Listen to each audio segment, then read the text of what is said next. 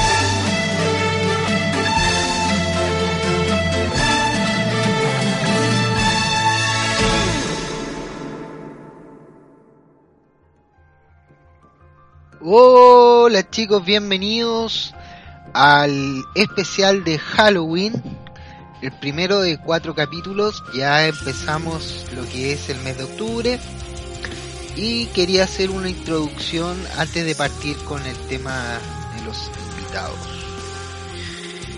Eh, tuve un problema ah, al hacer la charla con el invitado los primeros 30 minutos los primeros 30 minutos no se me escucha mi voz. No sé por qué, hice todas las pruebas con los chicos y funcionaba, salía todo bien. Y a la hora de terminar la grabación se escucha la voz de ellos, pero mi voz no se escucha nada. Está completamente en silencio durante los primeros 30 minutos. Así que de aquí al otro capítulo de la próxima semana voy a buscar una solución me imagino que debe ser el programa que, que graba el audio de conversación. No lo sé. Pero eso.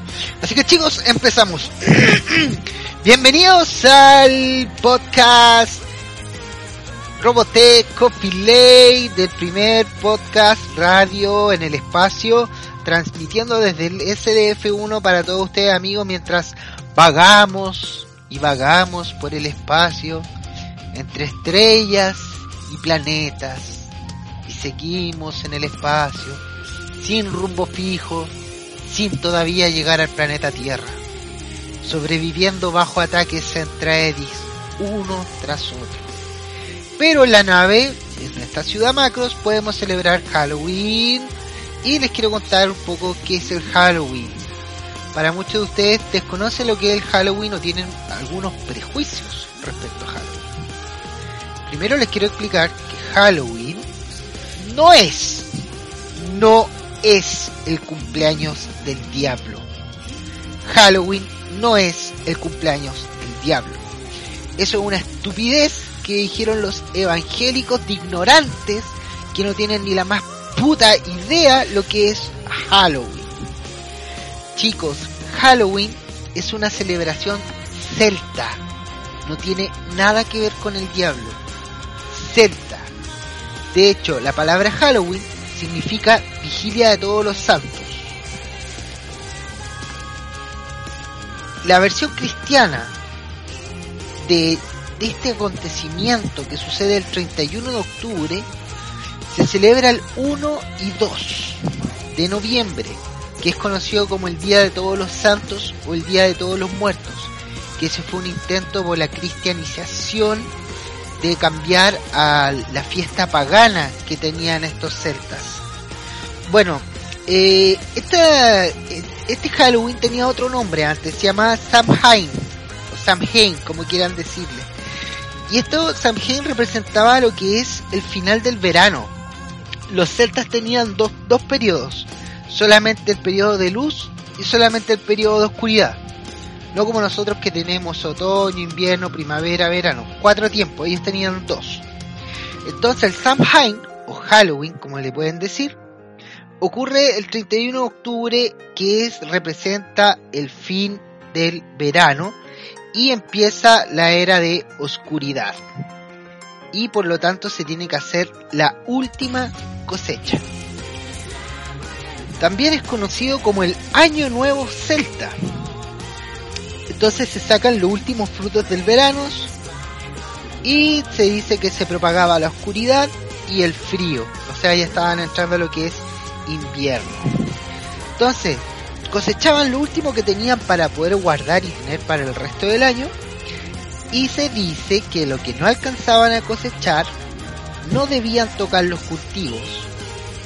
Ya que se decía que una vieja y fea anciana hada les podía causar una desgracia. Los celtas eran muy creyentes dentro de su mitología y sus leyendas con seres feíricos. Seres feíricos me refiero a hadas, duendes y ese tipo de, de entidades. Bueno, también en esta fecha el Samhain o Halloween, para que les quede más claro, se sacrificaban animales para poder tener una buena cosecha el año siguiente. Samhain también significa Noche de los Espíritus.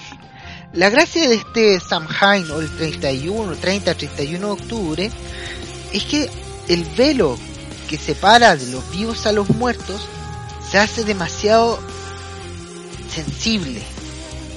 ¿Ya? Entonces pueden haber comunicación entre los dos mundos. Al ocurrir esto, lo bueno es que la gente se podía comunicar con su antepasado, sus familiares fallecidos, etcétera, etcétera, porque se comunicaba con los muertos. Pero también estaba el lado negativo. Tenía una consecuencia esto de que el pelo que separa a los vivos y los muertos estuviera demasiado delgado y se pudiera traspasar de un lado a otro. Lo complicado es que se podían pasar espíritus malignos y estos celtas o nosotros como seres humanos somos vulnerables a este tipo de, de criaturas y a este tipo de situaciones. Entonces el poder mágico que ocurre en Samhain o Halloween es un poder místico, tiene una creencia de lo que es el curso entre lo vivo y lo muerto y lo muerto y lo vivo. Y no solo eso, sino también con criaturas de entidades malignas y al mismo tiempo con creencias de seres feíricos, hadas, duendes, gnomos, etc. Eh, los seres feíricos se dejaban ver en esa noche, según dicen las leyendas y los mitos. También se creía que dejaban portales abiertos. Los celtas preparaban un gran banquete y una gran cantidad de carne asada, bebida, productos frescos de la tierra y dejaban asientos libres y puertas y ventanas abiertas para que los muertos pudieran participar de la celebración. Creo que los mexicanos, en lo que es el Día de Todos los Santos, hacen algo similar, comparten su comida con los seres que ya están fallecidos. Bueno, los celtas también en Samhain o Halloween se encendían dos grandes hogueras, con dos funciones. La primera es guiar a los espíritus o a los seres queridos a la casa y alejar a los entes malignos. El druida de la tribu se vestía con pieles y se pintaba la cara para contactarse con los muertos y el más allá. De esta costumbre viene el disfrazarse en la época del año. Los celtas ocupaban nabos con velas en vez de calabazas. Era para alejar a los malos espíritus y vivir esta noche mágica en tranquilidad. Entonces les voy a contar un poco de lo que son las tradiciones que se mantienen hoy en día. Los celtas se disfrazaban con pieles de animales y se pintaban la cara para ahuyentar los malos espíritus. que tienen que hacerse una idea que es como los niños que se visten hoy en día de cosas terroríficas, haciendo como esta analogía, diciendo que espantan a los malos espíritus. Pero también tiene un doble sentido. Los celtas dejaban afuera de la casa alimentos, bandejas con alimentos y bebidas, porque creían que venían espíritus, ya sea de sus seres queridos o quizás entidades traviesas y o malignas, y consumían de esto y los dejaban tranquilos. Si no tenías para darles eh, comida, fruta, eh, cultivos, pan, bebidas, queso, etcétera, etcétera, ellos te iban a molestar y te iban a hacer una maldición.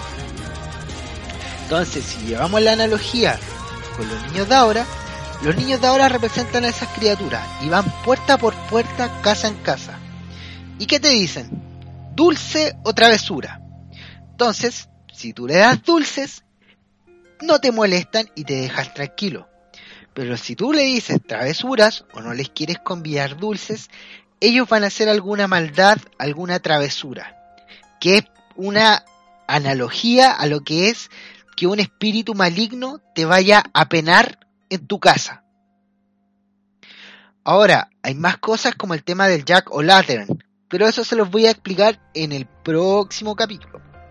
Pero como para decir, eh, los celtas no ocupaban calabazas, ocupaban nabos, porque era el cultivo que se daba allá. Cuando los irlandeses migraron a América, vieron que tenían cultivos de calabaza. Entonces abrían las calabazas, la, le sacaban todo por dentro y le ponían una vela adentro y ese era su nuevo símbolo que reemplazaba lo que vendría a ser el nabo. Así que eso, Halloween es una fecha muy linda, muy bonita, hay que aprovecharla, como toda celebración y como toda fiesta se da una vez al año. Y dura todo este octubre toda esta energía mágica, esta energía potente que hay en el aire tienen que vivirla, tienen que sentirla, porque ustedes son mortales. Yo soy mortal, algún día vamos a morir todos. Entonces, tienen que sentir esa química, esa vibración, esa energía que está en el mes de octubre, que es maravilloso. El miedo es un sentimiento también. Hay muchos sentimientos, pero que una vez al año te recuerden de ese miedo, que ese sentimiento, te hace sentir que eres humano y que no eres un ser inmortal ni un dios. Entonces, ¿de qué forma uno puede atraer ese tipo de cosas? Viendo películas, leyendo libros, cómics, cosas que entretengan el alma y que te dé esa sensación de miedo, pero es un miedo placentero, no es un miedo malo. Es eso te hace sentir que eres un ser humano.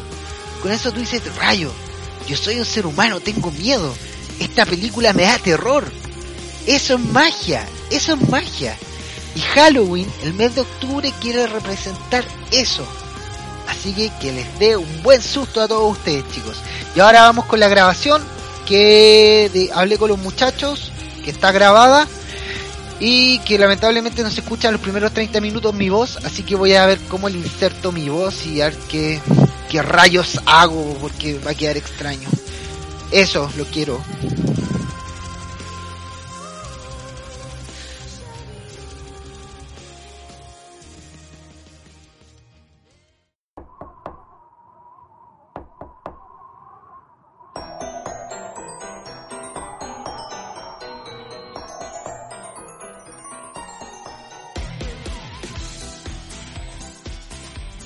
Jordan, saludos Rodrigo, espero estén bien voy a estar insertando mi voz en todos los espacios de audio que estuvieron en blanco donde no se me escucha nada. Una pena. Hola, hola. Hola, ¿qué tal? Hola, ¿qué tal? Saludos desde México. Sí, de México exactamente. Rodrigo, ¿y te habían invitado alguna vez a algún podcast? En radio no, pero una vez me habían invitado al cuando estaba organizando lo del radioteatro una transmisión por Facebook en vivo que fue eh, hace un año creo sí hace un año Sí, cuando estaba el, no recuerdo cómo se llamaba el, lo lo que hacían en ese momento.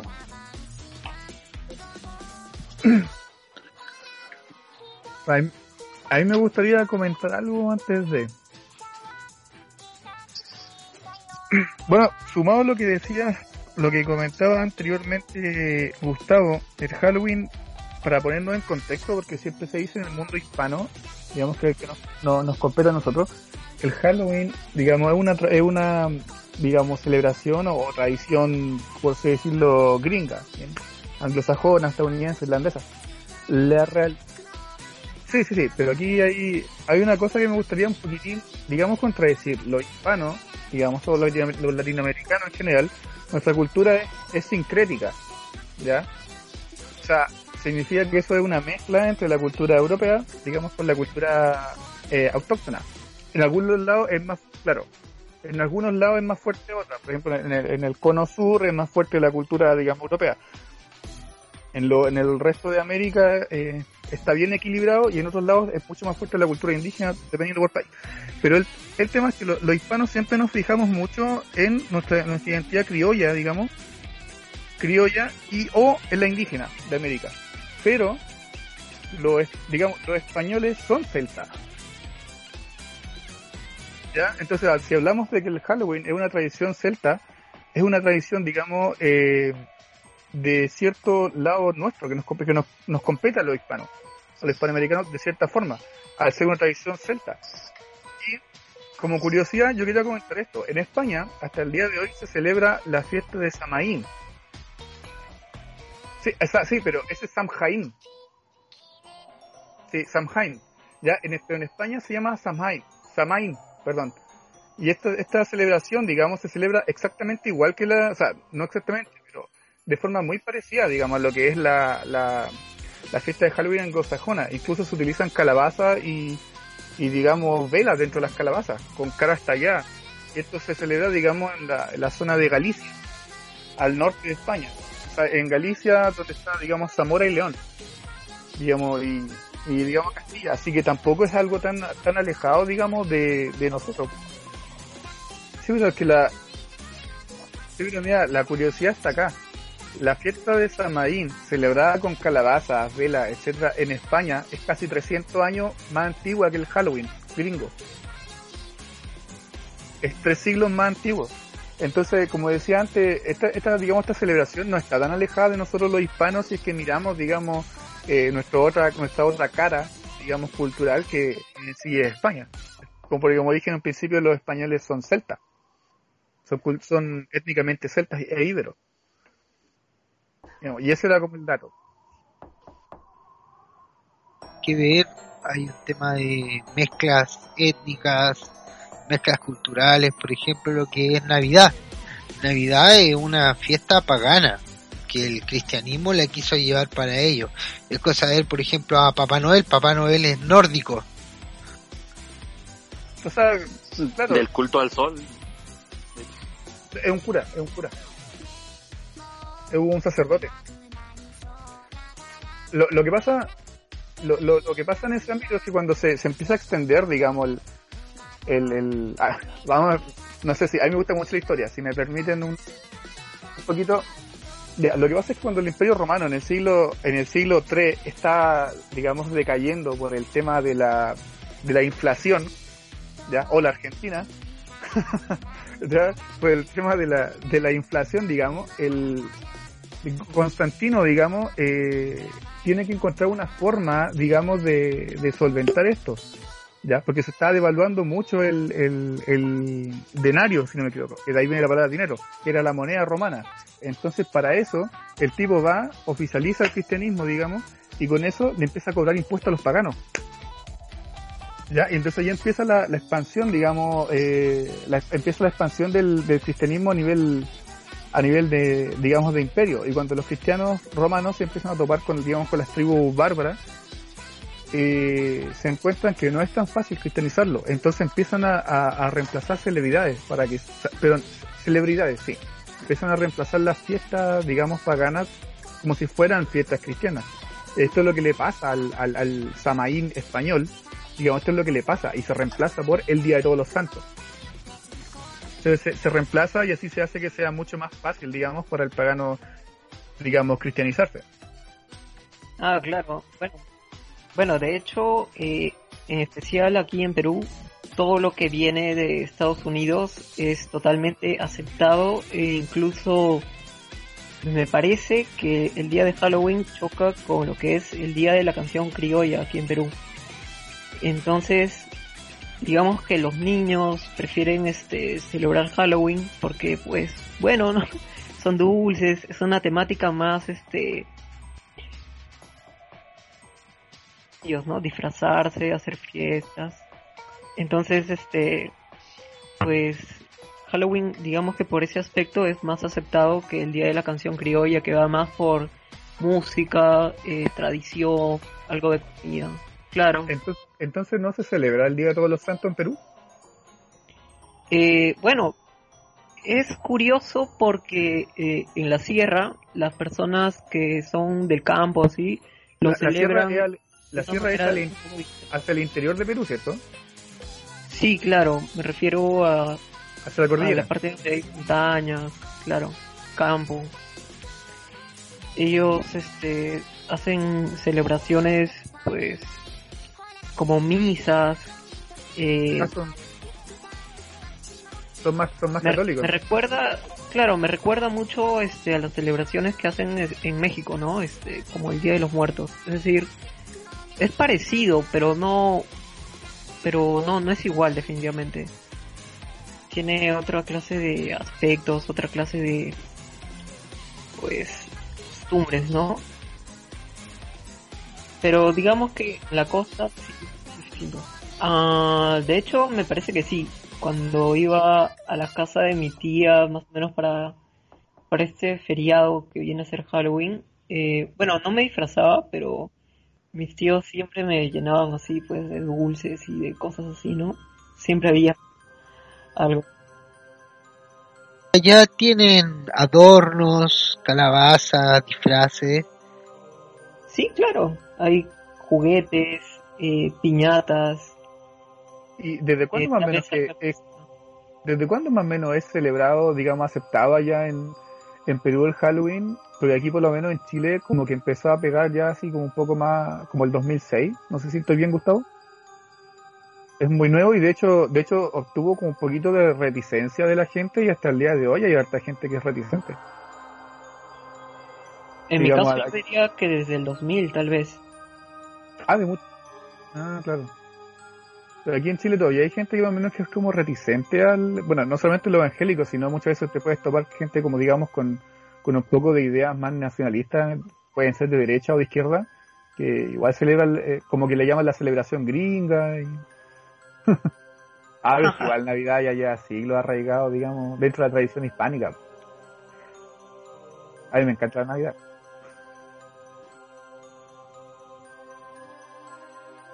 Oye, Rodrigo, y, y cuéntanos, ¿cómo es el tema ya del Día de Todos los Santos, el Día de Todos los Muertos? ¿Visto las calaveras que ponen ahí? Cuéntanos un poco respecto a eso. Sí,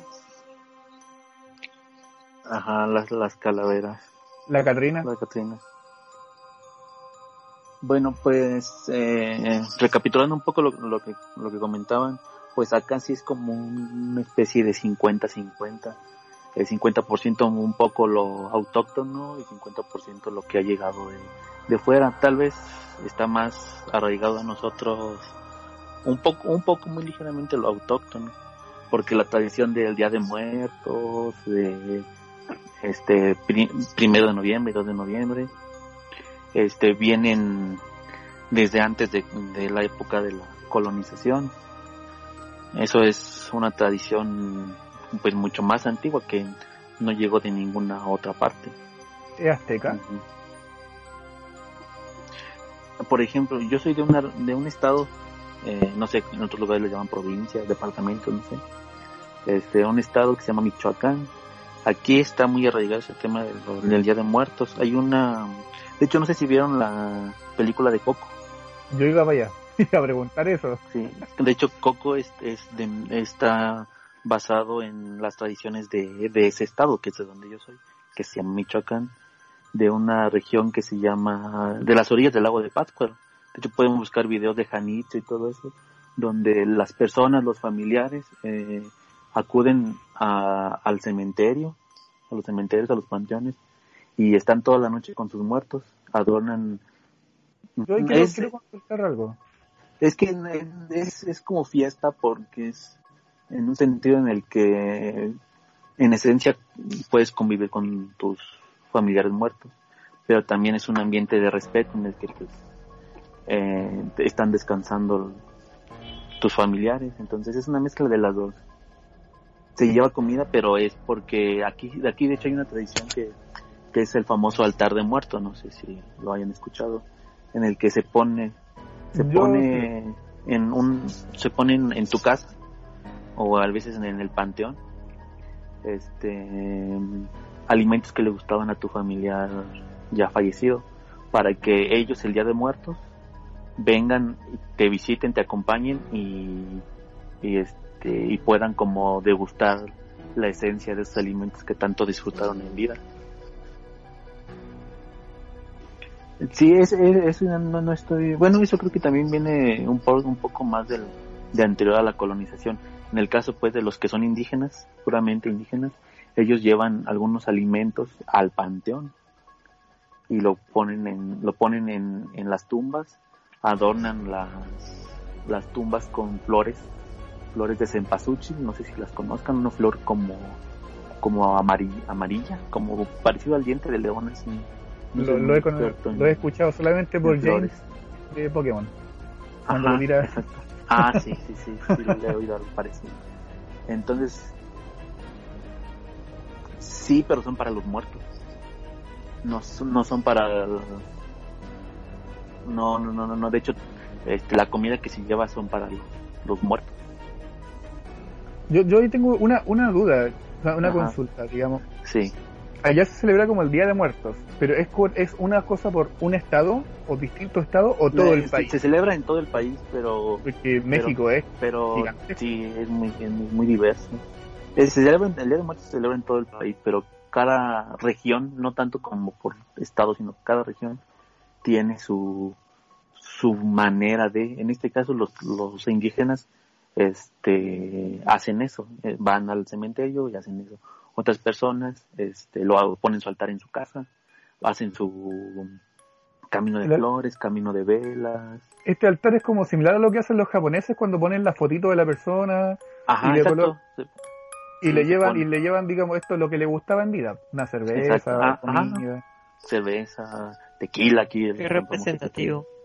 Ajá, todo lo que lo, si le gustaba al familiar este fallecido se pone ahí.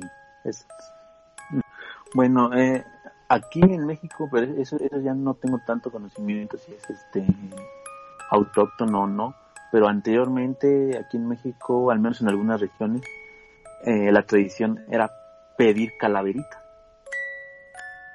Ajá, así se le llamaba. Se pedía, los niños pedían dinero, dinero.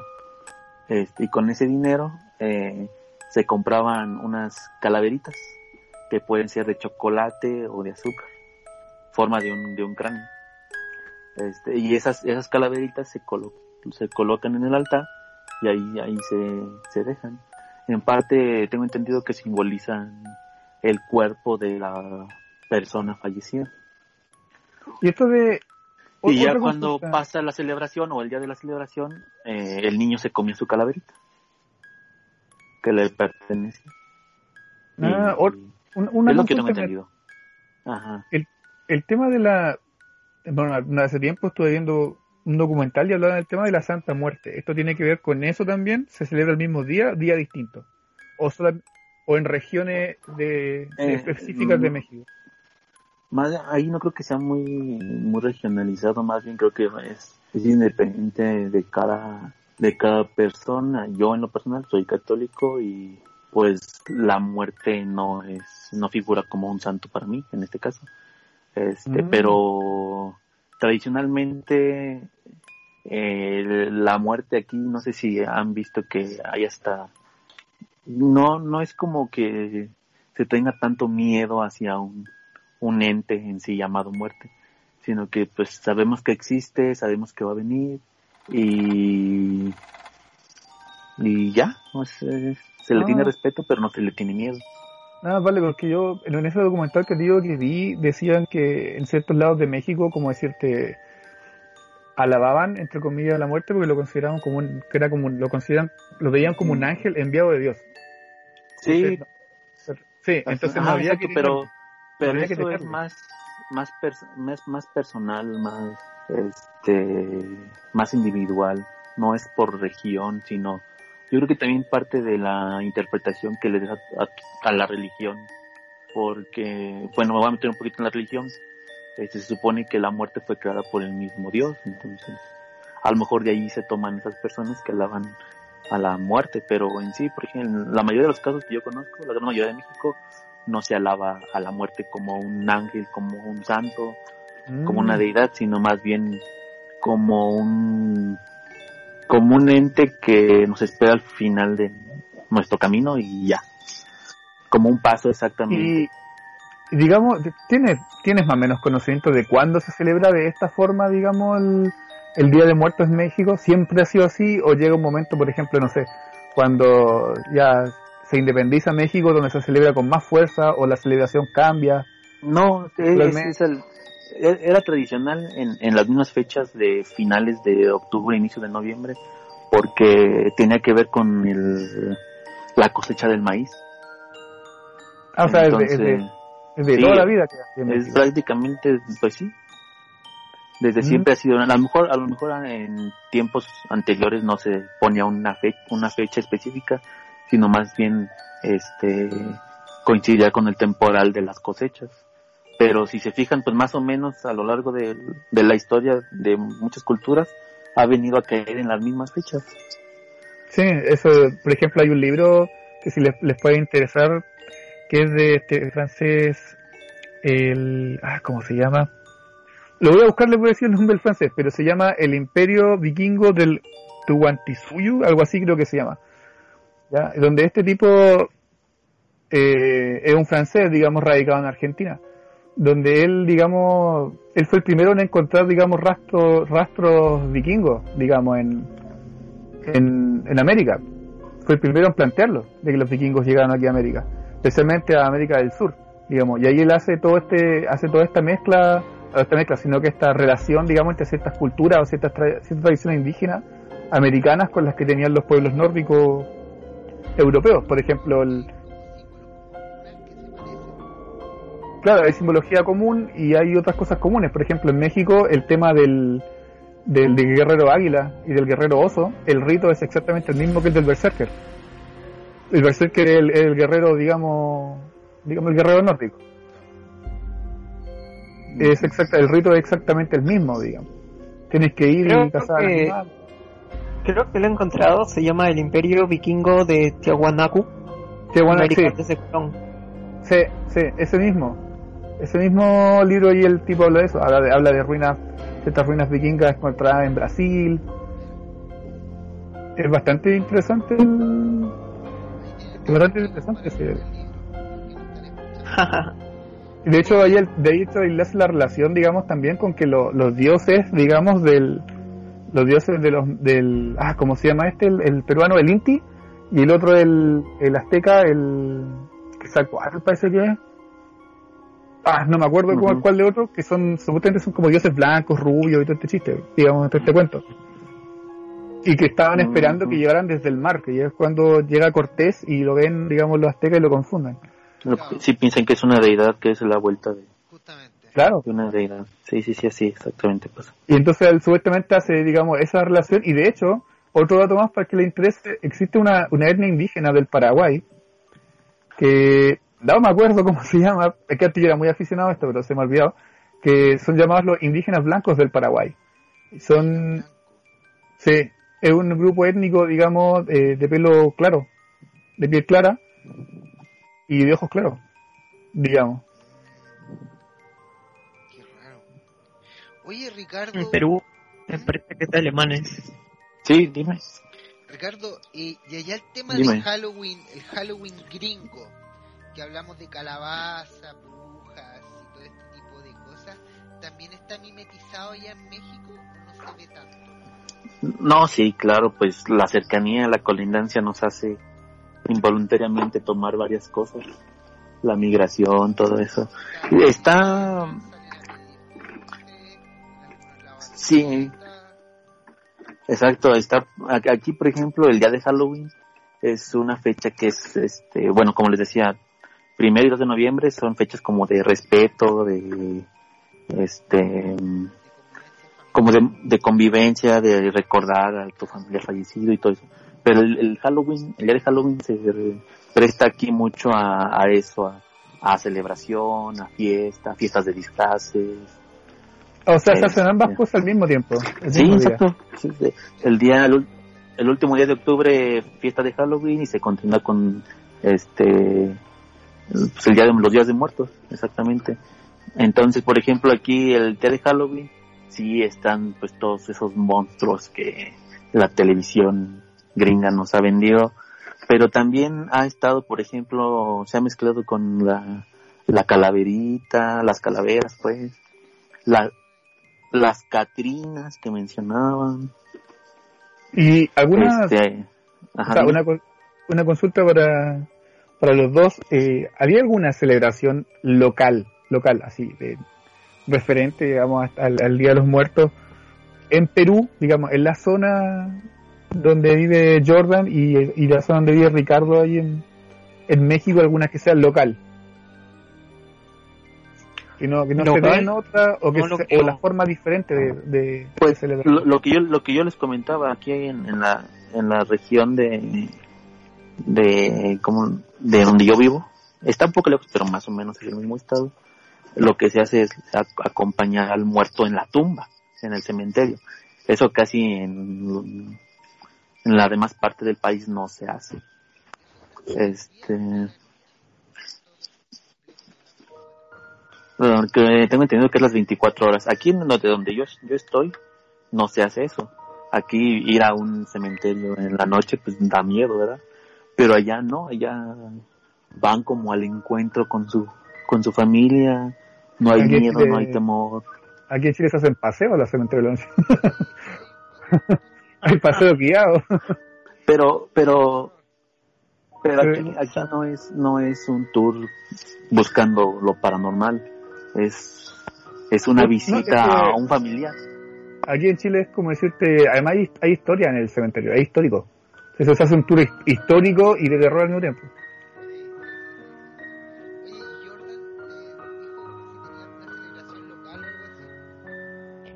Pues yo recuerdo vagamente que cuando visitaba a mi abuela y mi abuela salían desde la sierra de Perú, pues digamos que yo no comprendía que que era todo lo que había en su casa, ¿no? O sea, su casa para empezar era una casa de adobe, era una casa vieja y tenía esas mesas largas para que se sienten, no sé, 10 personas más o menos. Toda la mesa estaba llena de comida y velas y un cuadro de Dios. Entonces, este, todos hacían silencio, rezaban. Y, cuando uno es niño, pues obviamente no, no sabe qué, qué está pasando, qué están haciendo, pero bueno, lo respeta y pues este, ya está, ¿no? Mm. Acá por lo menos donde yo vivo, la región donde yo vivo, que es la, zona central, digamos, hacia la costa, eh, se ha celebrado siempre, de, como decir, de la misma forma, ¿no? Digamos, este tema como con el rito católico, así que uno va al cementerio, digamos, deja su, sus flores al recuerdo de su... Sí, de su difunto y además, digamos, hace una misa en, recuerdo. Se hace una misa en recuerdo.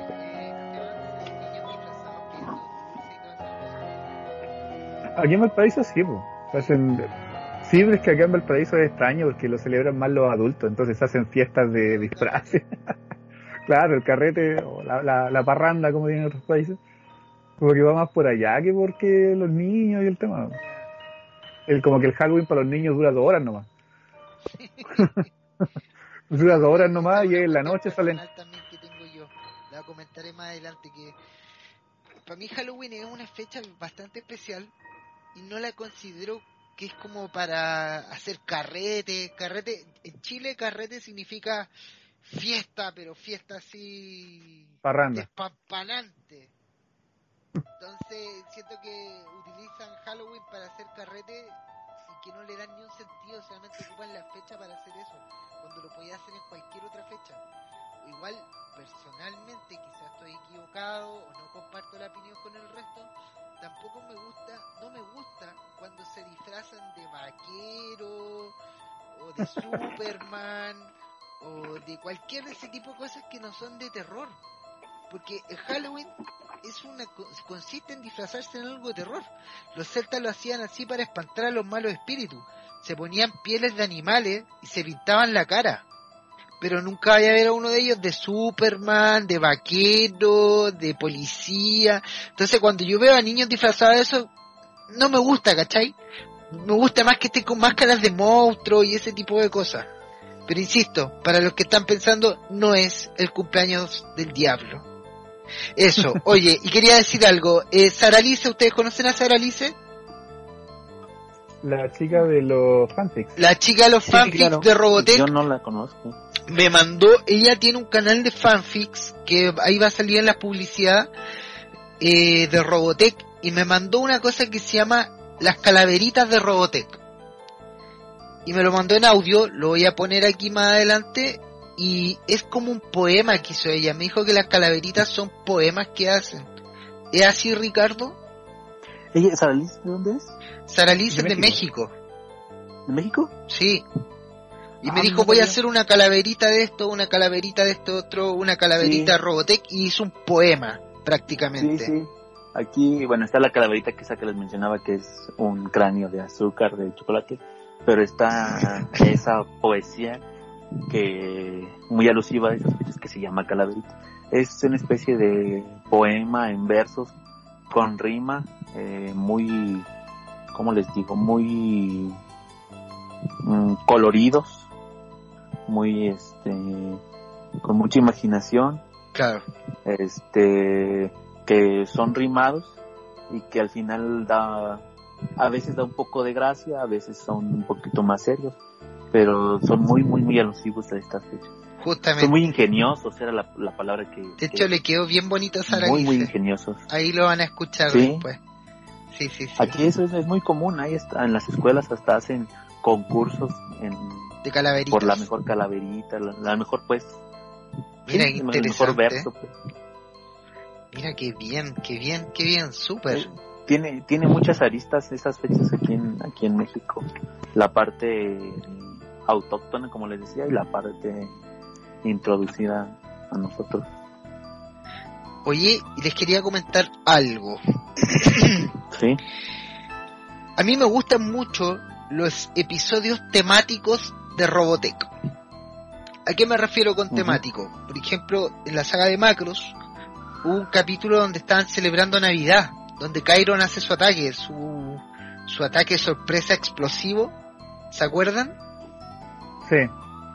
Me Creo gustan, sí. me gustan mucho los capítulos temáticos. Por ejemplo, el cumpleaños de Annie en la nueva generación. Y Robotech tiene de varias, de varios tipos y de varias formas. Pero en la serie nunca han sacado uno de Halloween. Nunca. Y sería bastante interesante haber visto un capítulo de Halloween en la serie de los 80 de Robotech. O quizás tirarlo más para adelante por una futura serie. Pero no sé qué opinan ustedes de los capítulos temáticos de Robotech. A mí lo primero que se me viene a la mente sería, no sé si alguien ha visto la serie de Netflix, ah, Sexo, Robots y... Sí, la otra vez la, coment- la comentamos con Sex, Esteban. Robot and Death. Sí, es Ah, sí, sí, sí. excelente. Correcto, correcto. Hay un capítulo acerca de una nave que es la número 13 me parece y que eh, todos le tienen miedo porque parece que está medio embrujada o algo así. Pero hay una piloto que la toma y pues empieza a hacer este eh, los recorridos con esta nave.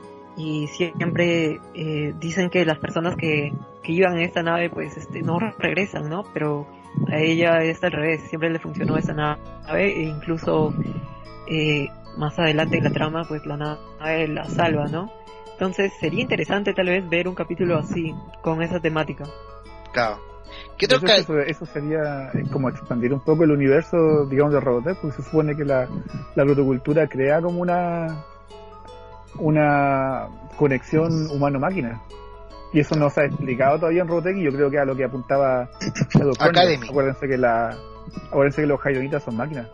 Sí, y de hecho los Haidonitas tienen, eh, en el canon antiguo, tienen un dios que es Haidon 4. Sí. Entonces hay que ver si van a conservar ese canon de que existe un dios Haidonita, quizá en Shadow Rising o qué sé yo. Pero oye, ¿qué capi- ¿alguien se acuerda más qué capítulos temáticos habían de Robotech? ¿Qué otro capítulo temático había? ¿Cumpleaños Min May? ¿O de los maestros de la robotecnia? ¿Algún capítulo temático? Estoy pensando, a ver si me acuerdo del... Sí, yo también estoy recordando. un capítulo temático, por ejemplo, cuando Mary Crystal sale, se va a encontrar con Sean Phillip para hacer una cita y Sean Phillip se encuentra con una antigua novia y le pega una bofetada y todo el tema. Ese es como un tema tema, un capítulo temático, porque no son Tal de como la- continuaciones de guerra de la historia principal. ¿Se entiende? el Y- desarrollo de personaje. Claro, no son como de desarrollo principal de personajes, son como historias anexas. No relleno, pero sí que son de... de, el de Dana con la cita con Sorpo. Dana con la cita con Sol cuando van al parque de atracciones. Sí, Sí, también. O, o este, el, el, Noburo, Nobuto, el dedicado, el dedicado a Maxi Miria. el dedicado a Maxi Miria, el no, No- Capitán Nobuto se llamaba uno, Sí, el de que le gustaba a Nova Satori. ¿Sí o no? Sí. ¿Qué otro? A ver. ¿Qué más en la saga de Macros? ¿Qué más puede ser? Que sea así El temático, capítulo- temático. El de New, de New Generation, donde ¿Ya? están ¿Cuál? en la donde están en la ciudad, donde llegan a esta ciudad que está congelada. Oh, me encanta ese empiezan- capítulo, lo amo. Empiezan a recordar cómo era la, la vida antes de, Me que- de la encanta, me encanta, me encanta. Amo ese capítulo, lo amo, me encanta, es mi favorito. El de Rook también, cuando va a ver a la mamá. De- sí, está la hermana con el bueno, novio. Bueno, Sí, está la hermana con el novio. yo caché que ese novio era chileno. Sí. O el, o el de Lancer cuando va a ver a, a la, a la chica que toca piano, la que lo adoptó, Ah, y ella está con un millonario. la, la chica que lo ayudó. Y está con un millonario. Y en una parte el tipo Ah. millonario en los diálogos dice, usted es pobre y yo soy rico, así que váyase. Dice una wea así. El de, el de Long también. El de Long también, de la ciudad como cementerio, una wea así. donde sí, donde donde va a dejarle la cómo se llama esta esta como carta o no sé qué era a la familia del amigo que murió y que él lo dejó morir Sí. Hay todo un tema Yo, psicológico ahí. yo uno, uno que recuerdo es el de el novio de Lisa Hayes en, en Marte, cuando recuerda Ah. todas También. bye bye. Sí. Sí, adiós Marte. Adiós. Sí, ese se, Bye ese bye, se Mars. expande un poquito más en el cómic no sé si lo han visto Sí, sí, de hecho el, el tipo queda Sí, solo en la base, en la base, eh, Sara se llama. Sí, explican por qué no, no está el cadáver de él.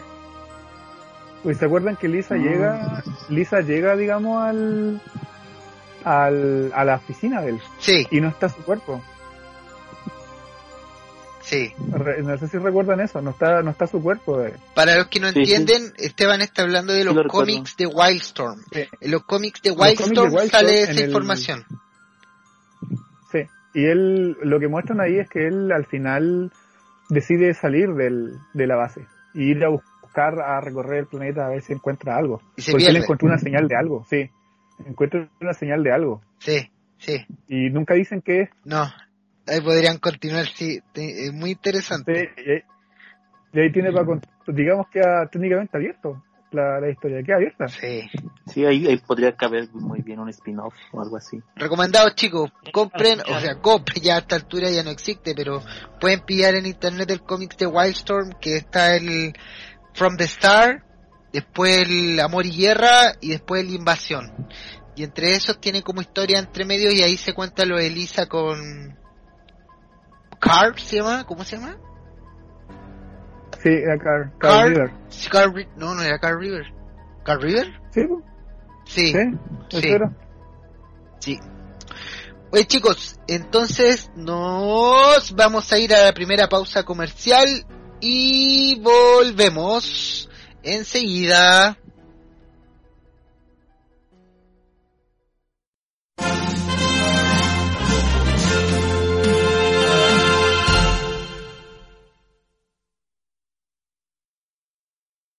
Robots gigantes, monstruos alienígenas. Es una guerra total desatada en el espacio. Starbreaker es un proyecto animado iniciado por animadores latinos hace cuatro años. Animación 2D y 3D creada con mucho esfuerzo para dar vida a una historia de amor, muerte y traición en el espacio. Síguenos, este es el canal de Reijex Animation, haciendo animación con tinta latina.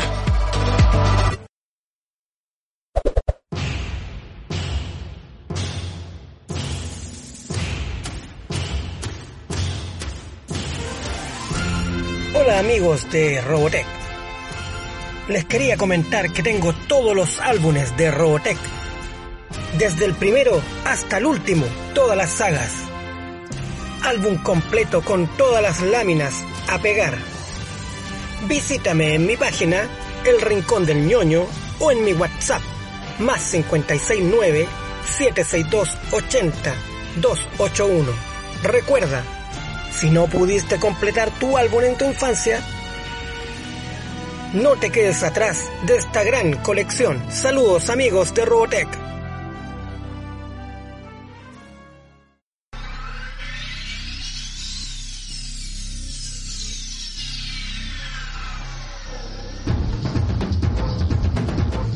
Somos Cuentas Premium Chile. Nos dedicamos a la venta de cuentas de streaming. Netflix, Spotify, Disney Plus, Crunchyroll y Viki, entre otros. Contáctanos en WhatsApp al más 569 5018 9309 o en nuestro Instagram, Cuentas Premium Chile. Medios de pago, transparencia y match.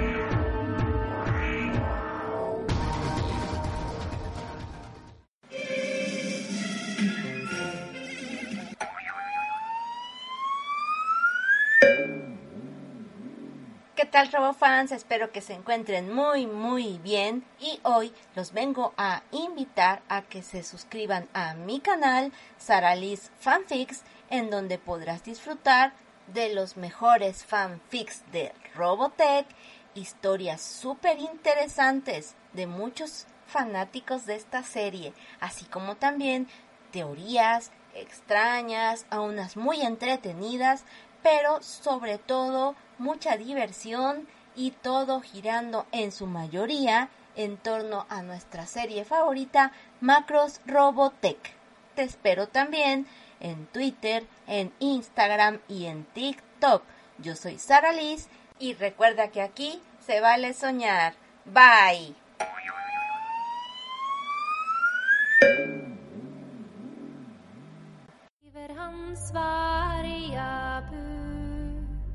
Hola, mi nombre es Carolina y soy tarotista hace más de 20 años. Mis lecturas son con un enfoque espiritual dirigido al desarrollo personal. Puedes encontrarme en Instagram y Facebook como el Tarot de Carolina. Para más información o agendar una consulta, manda un correo a eltarotdecarolina.com.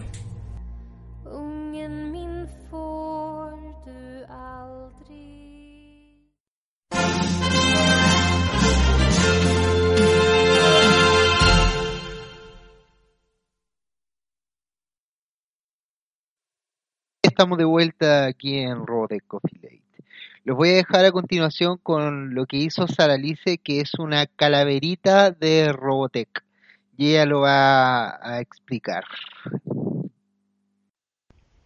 La muerte estaba rondando y a una gran nave llegó.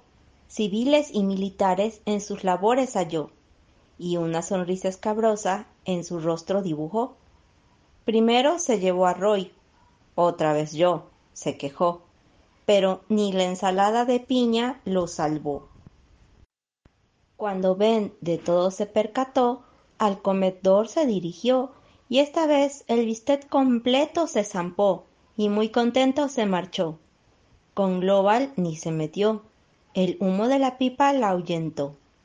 Cuando al trío ella vio, a su costal las echó, por lujuriosas les comentó, pero ni así se salvó de los coqueteos que las conejas recibió, y muy sonrojada quedó. A cierta cantante y su primo muy acurrucados halló, hasta escalofrío sintió, y por tal depravación de las patas los jaló y directo al panteón los llevó. Una parejita inusual encontró, una ceja levantó y solo a la bebé perdonó, pero a los pilotos tomó y aprender a volar un BT aprendió.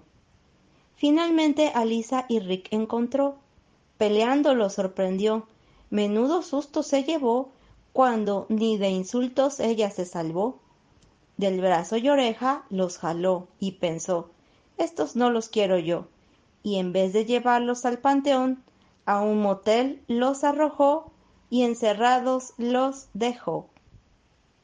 Llegó octubre y con ello los festejos de Halloween en el hemisferio norte del continente, pero no debemos olvidar tampoco el Día de Muertos para México, que si bien aún falta ya que este se celebra hasta el primero y 2 de noviembre, es buen momento para comentarles acerca de una de las tradiciones más divertidas y más entretenidas de México, y esas son las calaveras literarias. Como parte de esta celebración es común entre conocidos y familiares, amigos, compañeros de trabajo que se regalen epitafios burlescos conocidos como calaveritas literarias, al igual que otros aspectos del Día del Muerto nacieron estos también como la crítica política. La intención de estas calaveras es retratar una realidad con un estilo irreverente, así que bueno, ¿qué les parece estas calaveras dedicadas a nuestros personajes favoritos? Y estamos de vuelta aquí en Robotech Coffee Late, el primer podcast o radio transmitiendo desde el SDF1 para todos los amigos que nos escuchan, vagando en el espacio. Caminando por el SDF1, en las calles, vi muchos hogares y casas con calabazas adornadas y tiendas donde venden disfraces para Halloween. Así que todos ustedes que viven con nosotros a bordo del SF1 pueden ya disfrutar esta celebración. Por ahora no hemos tenido ataques en Eddie, así que podemos estar tranquilos. Oye, Esteban comentaba en off que existe un cómics de Robotech Halloween, especial de Halloween, ¿es así? Efectivamente, existe un cómic de de Robotech que no de Robotech eh, los Sentinels. Claro, es de la saga Los Sentinelas.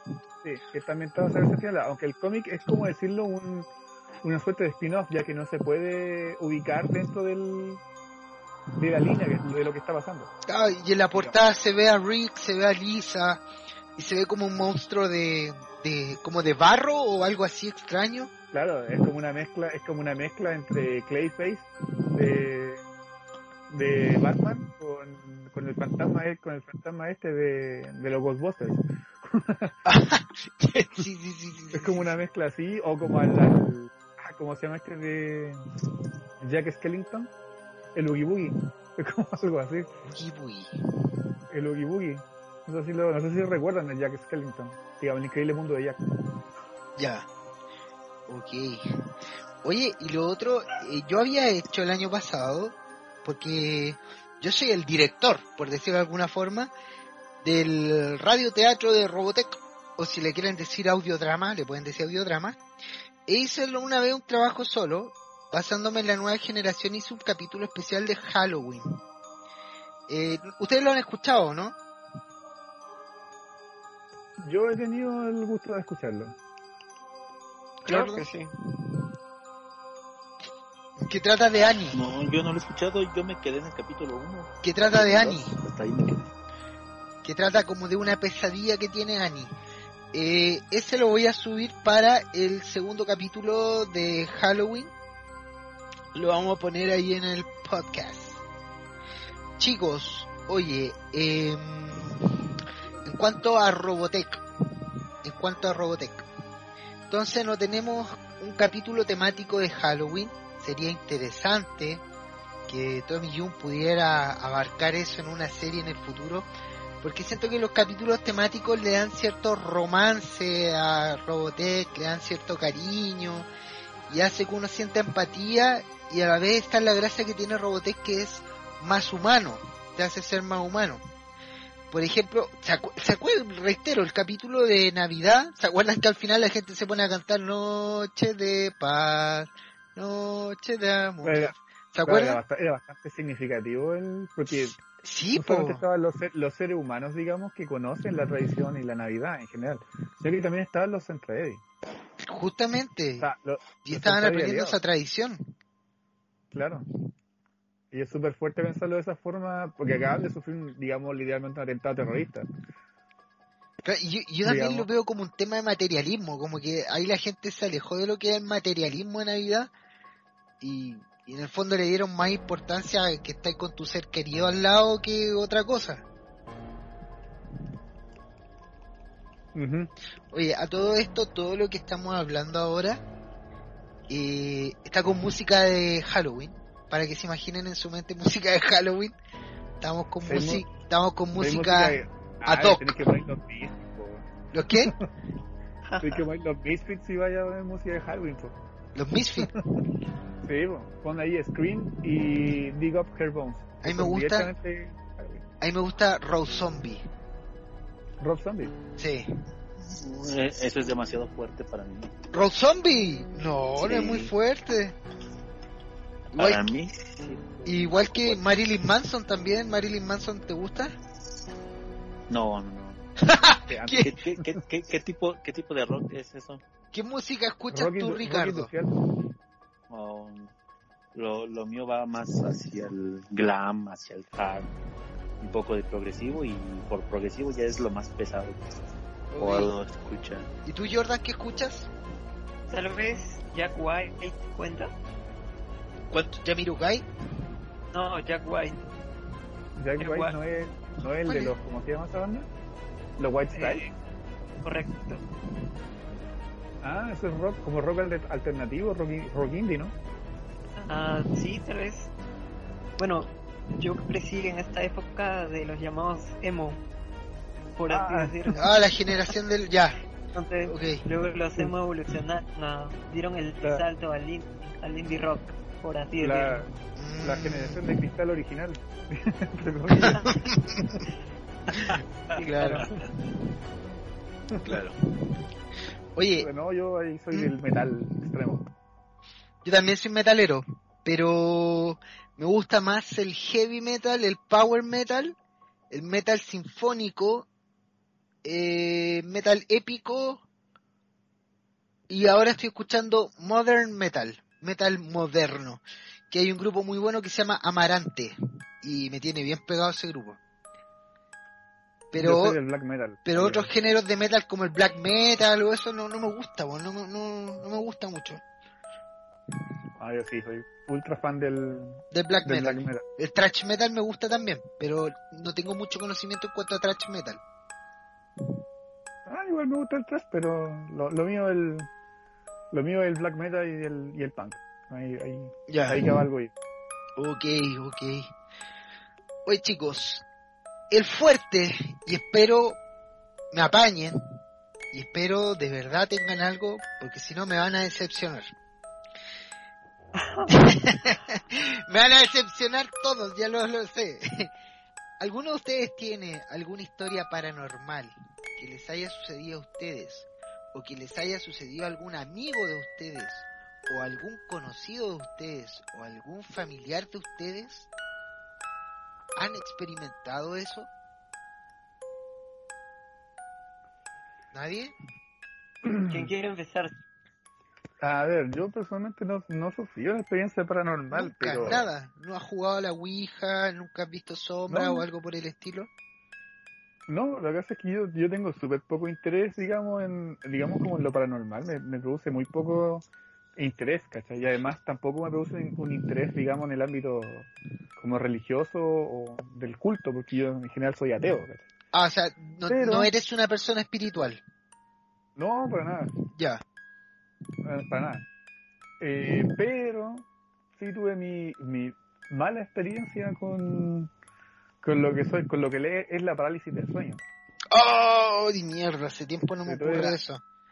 Una experiencia espantosa con... Viste una sombra encima tuyo, ¿no? eh, es que eso es lo más extraño porque uno... explicar, la, la parálisis del sueño, digamos, es- es- se suele dar cuando el, el cuerpo está tan, digamos, cansado. Claro. Digamos que se, para explicarlo de forma súper sensible, que se, sencilla, que se te cruzan los cables.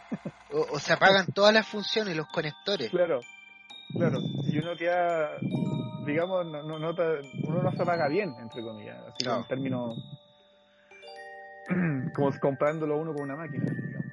Y yo recuerdo estaba en Santiago y había trabajado todo el día, no había dormido bien y no me doy cuenta y no me acuerdo si estaba durmiendo o no pero veo una cosa negra, digamos como una manta, algo así, como una sábana, ¿Ya? encima mío, flotando. Estoy weyando. Y ¿Pero estáis, intento- estáis durmiendo de día, de noche? Eran como las nueve de la noche, Nueve de la noche, ¿ok? claro, y veo como esta cosa, como con una capucha, y yo lo veo, me asusto y me intento mover, y no me puedo mover. No podéis mover el cuerpo. Claro, no podía mover el cuerpo, como si estuviera tetrapléjico. Bueno, yo, un- eh, yo viví eso y yo dije, ahora Un- sé lo que se siente una persona tetrapléjica. ¿Voy a comer algo? ¿Quién va a comer algo? Da- Yo, me, me estaban, me estaban hablando. ¿Quién va a comer algo? Pastor. La cosa es que no me podía mover, sentí un miedo, un miedo horrible. Digamos, no podía mover ni el cuello, nada, lo único que podía mover era los ojos. Sí, Digamos, el, y- el parpadeo. y sí, el parpadeo, y estuve detenido un minuto. Oh, y un minuto, madre. Y lo, lo, otro que, lo otro es que con la parálisis del sueño, digamos, uno tiene sensaciones. Hay Yeah. sensaciones, uno siente cosas, digamos. O sea, yo, yo tenía amigos que me han contado que ellos han estado soñando, que, que están nadando y han sentido la piel húmeda. Han sentido el agua. No, en serio.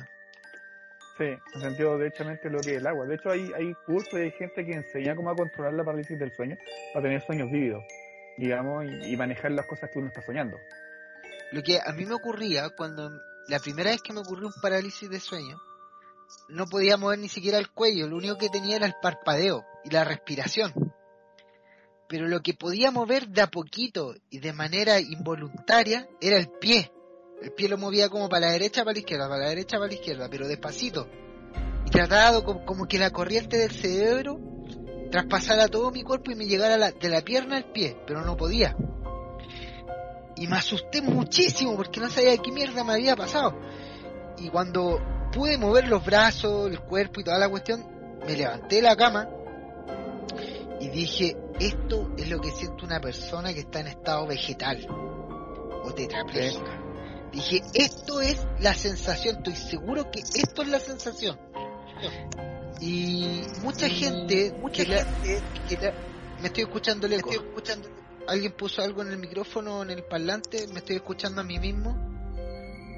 No, ¿No? ¿Nadie puso nada? no, no, no. no. Ya, me Oye, está... yo tengo una pregunta para ustedes con respecto a eso de la parálisis del sueño. Ajá. Porque me ha pasado. Pero ¿han, han notado que le sucede en una cierta posición del? Sí, cuando estás eh, de espalda. No cuando duermes de lado, de costado, con el hombro apoyado. No, o, no me he o dado, hacia abajo. no, no me he dado cuenta. Sí, yo leí... Porque a mí me, a mí me pasaba, me pasaba, y un tiempo me pasó muy, muy, muy seguido, la misma sensación que dice Gustavo, que no puedes mover y, y es como si escucharas todo lo que pasa a tu alrededor. Sí, sí, Este, estás, te estás despierto, pero únicamente inmóvil. sí. Y es así muy, muy feo y me, y me estuvo pasando muy, muy seguido. Y tenía, al principio me daba mucho terror porque quería gritar. Que me no puedes, pues no porque- puedes. Pero no puedes. No se puede. Claro. Este, porque escuchaba a la gente que, por ejemplo, si me dormía en el sillón o así, que mi familia pasaba por allí y no me movía ni nada. Y yo quería que me, me despertaran, pero Sí, sí. no pasaba eso. Uno no se desespera, seguir. quiere gritar por dentro y no puede. Ahora, la mayoría de la gente que le ocurre esta cosa del parálisis de sueño, estuve viendo en internet, casi todos ven una sombra o un ser que se le echa encima del cuerpo. Sí, como si fuera la muerte. Pero a ¿En mí, serio? las veces que me ha ocurrido la parálisis de sueño, yo no he visto ese tipo de cosas. Pero la gran mayoría de las personas coinciden y ven ese tipo de cosas. Yo lo he visto dos veces. Qué raro. De hecho, hay una explicación de los filósofos griegos que también le ocurría esa cuestión. No, no me acuerdo qué onda. Eso es, se- es como parecido, bueno, para, para el geek promedio son como los dementores de claro. De hecho, yo creo que. JK, yo creo que JK Rowling tiene que haberse inspirado de Se ahí. inspiró, claro. Yo, yo creo que No, a mí que- no me ha pasado nada de eso. a mí me ha pasado dos veces de las tres veces que tenía parálisis del sueño. Oh, es Joder, terrible, me ha pasado la peor la experiencia del parálisis. universo. Tres veces, pero no he visto nada nunca. Pero lo, lo que yo les, lo que les preguntaba de que si habían notado si era en alguna posición, es porque yo, yo me di cuenta que era exactamente como dice Gustavo, o boca abajo o, o de lado, pero con mucha presión sobre los pisos o sobre las manos. Entonces a partir de ahí eh, duermo duermo o boca De arriba o con De almohadas hecho, mira, mis piernas, hecho, yo busqué en de internet y decía que, Jamás, jamás, jamás me ha vuelto a pasar. mira, decía en internet que la mayor probabilidad de que te dé una parálisis de sueño es cuando duermes eh, mirando hacia arriba. Pero si duermes de costado, dice que es menos probable que te suceda una parálisis de sueño. Mm. ¿En serio? De hecho, de hecho a mí me pasó algo curioso. Pues yo estoy, este, eh, bueno, medicado desde hace un par de años eh, con, bueno, algunas pastillas, ¿no? Este, Sertrina, eh, clonazepam, pastillas para dormir y de ese tipo. Y digamos que hubo un cambio. Eh, el psiquiatra me dijo, bueno, vamos a dejar esto y te doy esto. Y bueno, este era, era otra, otro tipo de medicamentos y el mismo día que los tomé, pues ese día fue realmente horrible porque ahí sufrí dos o tres parálisis de sueño en esa misma noche. Entonces, como que en la madrugada constantemente me despertaba, sentía pues que mis sentidos se agudizaban, ¿no? Podía sentir el, el viento o podía escuchar un poco más allá de lo que la calle de repente. Y luego me volví a dormir y de nuevo despertaba y lo mismo. Y así, y así, así. paralizado. Exacto. Oye, interesante. eh, Es un tema bien complejo que yo creo que le ha ocurrido prácticamente a todo el mundo que nos está escuchando ahora. Han tenido una maldita parálisis del sueño. Oye, y Horrible. estoy pensando que Jordan nos tenía una una historia que contar. ¿O estoy equivocado? Sí, bueno. A ver, Bueno, Jordan, hecho, cuéntanos, no es- cuéntanos, cuéntanos. Es la historia de mi papá. De tu bueno, papá. Yo les mandé una foto. Sí, de, una casa. Sí, es una casa. No, no sé si puedan ver bien este donde está la flecha. Eh, eh, está destruida, más o menos la entrada. ¿Ya? Es la casa de mi abuela. Eh, la casa de mi abuela se derrumbó en 2007. No, no sé si recuerdan ese terremoto. Es ¿Un terremoto en Perú porque- 2007? Sí, sí, un terremoto muy, muy fuerte. De hecho, el epicentro queda muy cerca de, de donde está esa casa, digamos. ¿Ya?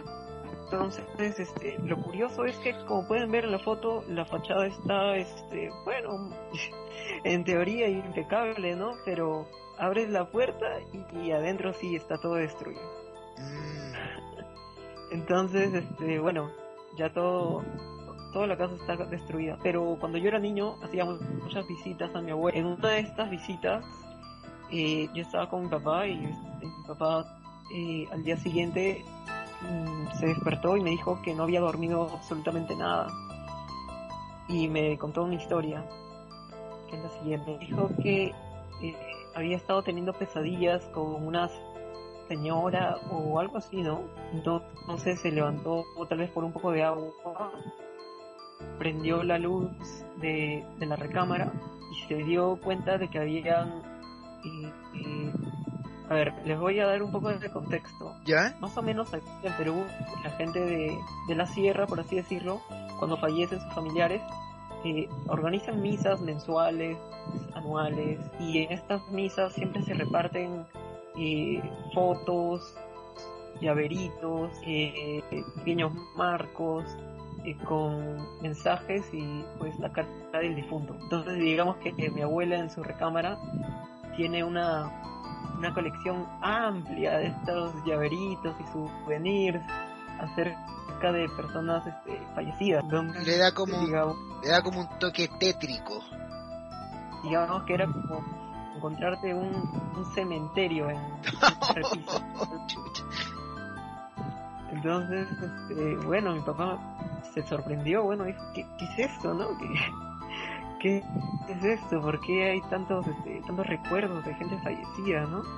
Y en, en lo personal me dijo que una de esas personas, eh, bueno, había aparecido en su sueño. Y eso fue un poco, este, estresante, digamos, para él, ¿no? Mm.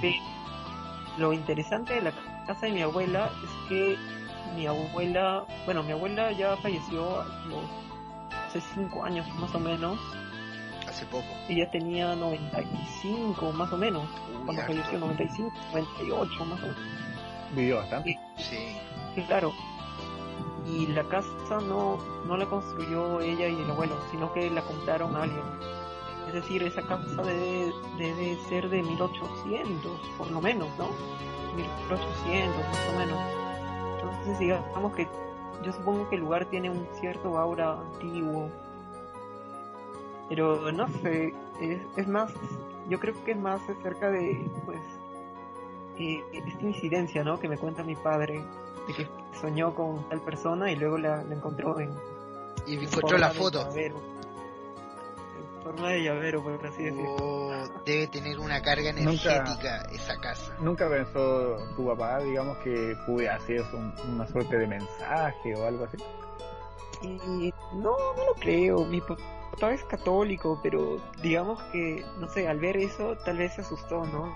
Dijo, Porque "Pucha, igual se dicen que cuando un, digamos, un fallecido empieza a, como dije, yo no soy creyente, pero se dice por ahí que la tradición popular que cuando un, fallecido empieza a pedir ayuda o necesita ayuda con algo, primero empieza a tener aparición, bastante, apariciones distintas, digamos, antes de aparecerse de forma distintiva. Y no necesariamente con la persona a la que se le apareció primero. Oh, vaya, eso es muy interesante. Rígido. Oye, ¿y tú, Ricardo, Claro, tienes alguna historia? Pues sí tengo alguna. Cuéntanos No, yo qué te ha ocurrido a ti. Creo que a mí no, no- como tal no, no me han espantado, pero sí tengo algunas. Bueno, ahorita que, que estaba recordando la historia que, que- que cuentan, pues, al- alrededor de cuando yo tenía 11 años, ¿Ya? falleció un vecino. Falleció un vecino. Este, ajá, no nos dimos cuenta nosotros en mi familia hasta que salimos un día por la mañana muy temprano y estaba todo el, el velorio en su casa. Aquí se hacen en, en las casas, no se hacen funerarias. Al menos aquí donde yo soy. ¿Ya? Entonces, pues así pasó. Era una persona que, que por regular no, no trataba mucho. Pero un día tuve un, un sueño en el que eh, eh, eh, me encontraba en la calle en la noche, eh, en un, ¿cómo les explico? En un puesto ambulante, ¿Ya? en la calle en la noche. Y veía a esta persona, la reconocía y todo, y me colocaba a un lado de ella, yo viendo lo que vendían, supuestamente, pues en el sueño. Y este, y en eso viene a mi mente en el sueño, pues que esa persona ya había muerto. Entonces ahí es donde me dio un poco de, de miedo, pero yo persistí en mi sueño. No, nunca me, me desperté. ¿Pero te habló la persona en el sueño? Y me habló la persona y, y- y al momento yo darme cuenta que, que había fallecido, pues y yo en mi sueño le, le pregunto, "O- oiga, este, pero usted pues, pues ya murió, ¿no? Y él me decía, sí. y, y, y, y, yo continuando, y le- yo le pregunto, oye, ¿y qué se siente? Y me responde, no recuerdo las palabras exactas, pero me dio a entender que, que se sentía muy, muy feo, que era muy, muy, muy, muy desagradable. Pero, ¿y, murió por algún Ajá. accidente? no, no, murió de un infarto. Ah, natural. natural, por así decirlo. Ajá. Este, y en eso se rompió mi sueño. Pero pues yo tengo esa duda de que, pues, si vino a mí en mi sueño por algo. Pero ya nunca volvió a pasar Mira, mira, en mí. Yo... Y, a ver, dime. Bueno, ¿Cómo? eh, continúa. Ah, ¿Ibas sí. comentar? Dejen, eh, si es que tienen más historias, déjenla para el segundo capítulo.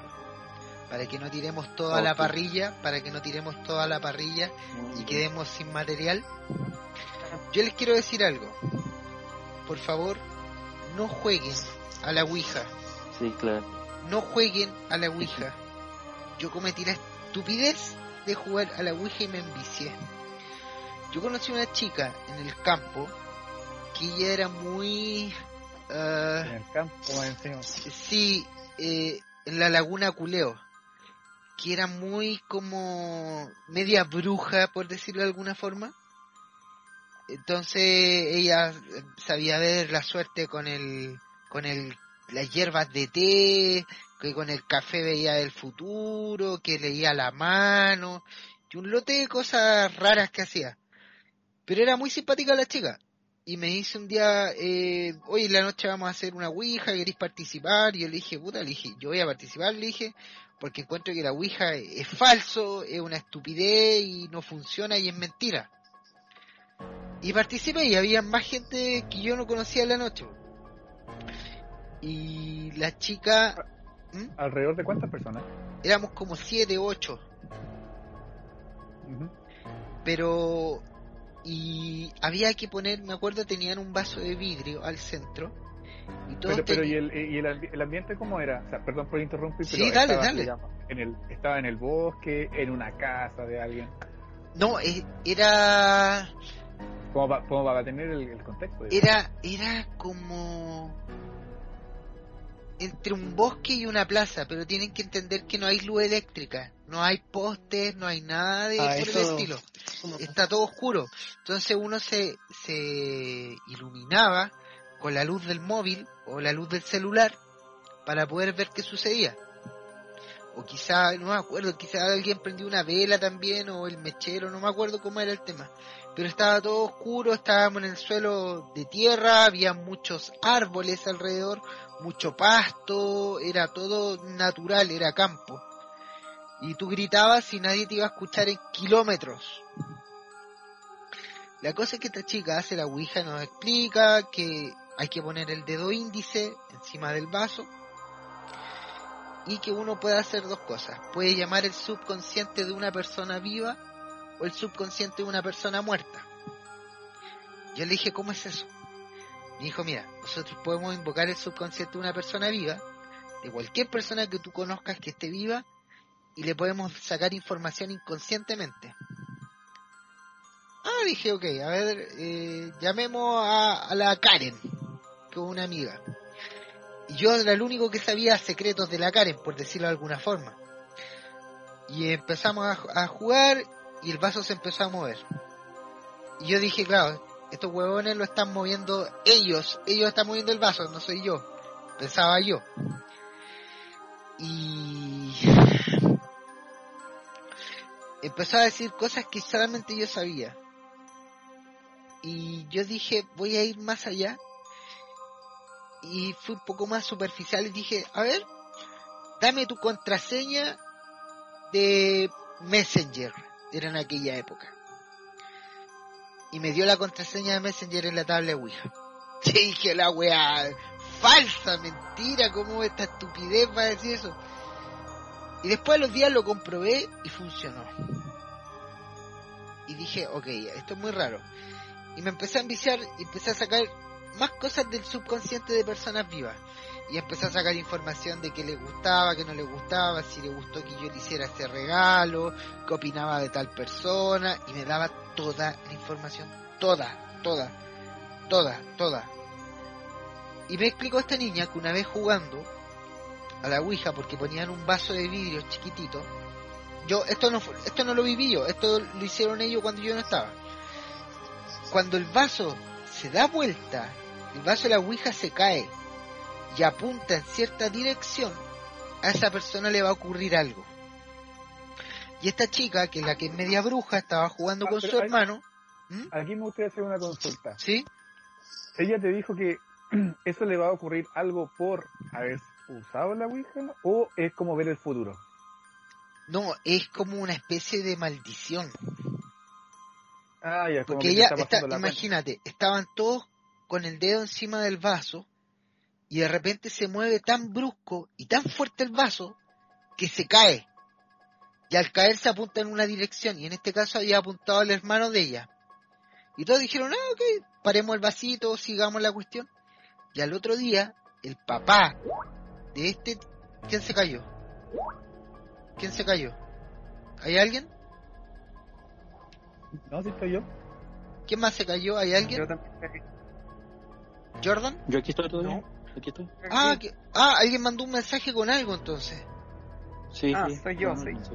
Ah, yo dije rayos, ¿qué era?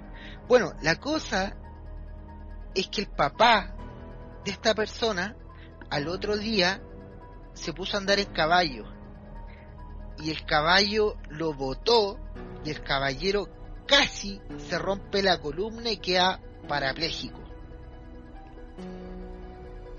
Y la niña me explicó que eso es porque se dio vuelta el vaso. Entonces, cada vez que el vaso se le da vuelta a alguien y apunta a esa persona, es porque le va a ocurrir una desgracia. Entonces yo le, dije que me enseñara a hacer ouijas. Y me enseñó a hacer ouijas. Y yo cuando estaba en Santiago, en la ciudad, invitaba a mis amigos y jugábamos a la ouija, jugábamos a la ouija, jugábamos a la ouija. Hasta que le dije, ¿sabes qué? No hay mucha fricción. O sea, hay mucha fricción en la tabla ouija con el vaso, le dije. ¿Por qué no le echamos aceite? ¿Ok? Le echamos aceite y empezamos a, jugar, weón. Y la se movía, se movía la copa y, juramos, las personas que estamos ahí juramos que ninguno de nosotros iba a mover el vaso para creernos entre todos, para que veamos que realmente funcionaba. Y el vaso se movía, se movía, de hecho, hubieron, éramos tres personas, dos de ellos el vaso se movió tan rápido que no alcanzaron a sujetar con el dedo la parte de arriba del vaso y el vaso se movió solo, se movió solo. Y después de seguir en la Ouija preguntando, oye, eh, ¿quién eres tú? Decía, yo soy Pedro, morí en el 1415, me mataron de una bala, y yo estaba aquí y allá, y te empiezan a dar información. Y nos dimos cuenta que el aceite dejó una, una figura extraña como una estrella, y no nos habíamos dado cuenta. Y le pregunté a la chica, después le conté, le dije, oye, ¿sabes que hice unas ouijas que tú me enseñaste en Santiago, bla, bla, bla, bla, bla? Y me dijo que la mayoría de las personas que uno invoca en la ouija, cuando tú invocas, no sé, a mi abuelo Tomás Sánchez, nunca viene la persona fallecida.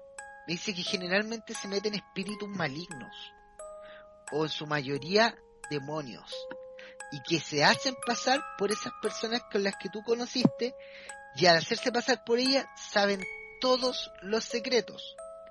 Entonces, no sé, pues si te decía, oh, mi abuelo Tomás y la cuestión, ¿te acuerdas cuando yo comía manzana? Te va a decir, sí, tú las comías cuando estábamos en la cocina viendo tele y la cuestión. Y tú decís, oye, es verdad, mi abuelo sabe eso, me está respondiendo. Y son entidades malignas, son demonios que se hacen pasar por eso. Ahora la Ouija tiene a la izquierda una parte que dice entrada y al otro lado extremo de la tabla Ouija tiene una parte que dice salida. Cada vez que tú haces una actividad en la Ouija, tienes que echar al ente, ya sea si es una persona del subconsciente vivo o un subconsciente muerto, o una entidad maligna o un demonio, tienes que echarlo, porque si no se queda en el ambiente. Entonces, cuando está la Ouija, tú dices, ya, ándate, chao, adiós. Y el vaso se empieza a mover para la derecha, donde dice adiós, y se detiene. Eso significa que se fue lente, que tú puedes seguir jugando e invocar a más cosas. El problema es cuando no se quieren ir. Entonces tú le decís, chao, ándate, y te dicen, no, y el vaso se mueve súper brusco, súper rápido y súper fuerte hacia la parte que dice no. No, ándate, no, ándate, no te queremos, no, y el vaso cada vez con más fuerza, con más fuerza. Y estuvimos como media hora tratando de echar a esa entidad maligna y no se quería ir, no se quería ir, no se quería ir. Y cuando la logramos echar, se movió el, brazo, el vaso hacia la salida, soltamos el dedo y dijimos, uff, se fue. Y el vaso retrocedió un centímetro solo sin que nadie lo tocara. Solo. ¡Tum! Y ahí yo dije, ¿saben qué? No voy a hacer más Ouijas, no voy a jugar más a la Ouija, porque cada vez que jugaba a la Ouija me sentía súper débil, sentía como que me absorbían el maná, la energía y quedaba mal. Pero al mismo tiempo la Ouija me causaba un vicio, no quería dejarla, quería jugar todos los días, quería sacar información todos los días, fue una cuestión de locos. Así que Digamos chicos, como una suerte de arrogancia, una suerte de arrogancia por tener, digamos, ese conocimiento o poder ahí. Sí, sí, sí, de, es que hacía cosas muy estúpidas. Por ejemplo, me conseguía eh, alternativas de pruebas, de la prueba de matemática. Y me tiraba alternativa A, B, B, B, A, C, B, A, D, D. Yo la anotaba. Y dije, vamos a ver si es mula o no. Y al otro día daba la prueba y anotaba lo que me había dicho la aguja. Y funcionaba. Y funcionaba. Entonces yo no tengo una explicación lógica para eso. ¿Me entendí? Es muy raro. Así que, chicos, yo les digo, no jueguen a la Ouija. Porque muchas personas que se van a contactar con ustedes por la Ouija, les van a decir, oh, yo soy tu tío que murió, yo soy tu tatarabuelo que murió, yo soy tu hermano, tu amigo, tu exnovia, tu exnovio. Es mentira. Son entidades malignas y demonios que tienen esa información y esa capacidad de engañarte. Así que chicos, no jueguen a la Ouija, por muy tentadora que sea. Aparte se transforma en un vicio. Eso, ¿alguien más Oh, tiene algo que decir? No, puedo creerlo. Es decir, todo lo que acabas de decir solo, no sé, me alienta. Me Te alienta a jugar. a acercarme. Mira, a Me ver, alienta más a Todo lo contrario a lo que intentaba Gustavo. claro, mira, a ver, si vas a jugar, Totalmente, si vas a jugar, tienes que ser muy fuerte de mente. Por ejemplo, si vas a jugar, tienes que entender que lo que te va a hablar la Ouija no es ningún pariente tuyo y no es ningún amigo tuyo. Tenés que estar súper sólido de mente en ese sentido y decir, ok, y prepárate, porque te van a hablar secretos que solo tú sabías. Y vaya a quedar azul, y vaya a decir, ¿cómo rayos esto sabe que yo hice esto o tenía esto otro? Así que, fuerte de mente, son entidades malignas y demonios. Y lo otro, si, lo, yo- si lo están jugando con un vaso, por favor sujeten bien el vaso, porque si el vaso si se le da vuelta a alguien y el vaso apunta a alguien, lo más probable es que ocurra una desgracia. Oh, vale, vale, vale, ya veo. Ahora, lo, lo interesante aquí es que, bueno, no, todavía estamos en periodo de aislamiento, así que todavía no, no puedo reunirme con nadie. Pero, Alguien de aburrido puede pero jugar a sí. la Ouija. ¿Puedes pero la, siguiente, la siguiente semana es la semana de parciales. Así que si, si tú me estás diciendo que, que alguien tiene las respuestas de sismoresistencia, Pero porque yo, yo no, no sé, tal vez, te tienta. tal vez me tienten a jugar. No, vas a quedar súper débil, te va a absorber el alma, vaya a quedar sin energía, vaya a perder maná. No, no es recomendable para nada. Capaz que tengáis puras pesadillas en la noche, no puedas dormir bien. No, mal, mal, mal. Uf, mal. bueno. Oye chicos, ya eh, para ir terminando ya parte del podcast, estamos llegando al final, todavía no nos queda un poco, pero queríamos que cada uno recomendara una película de terror.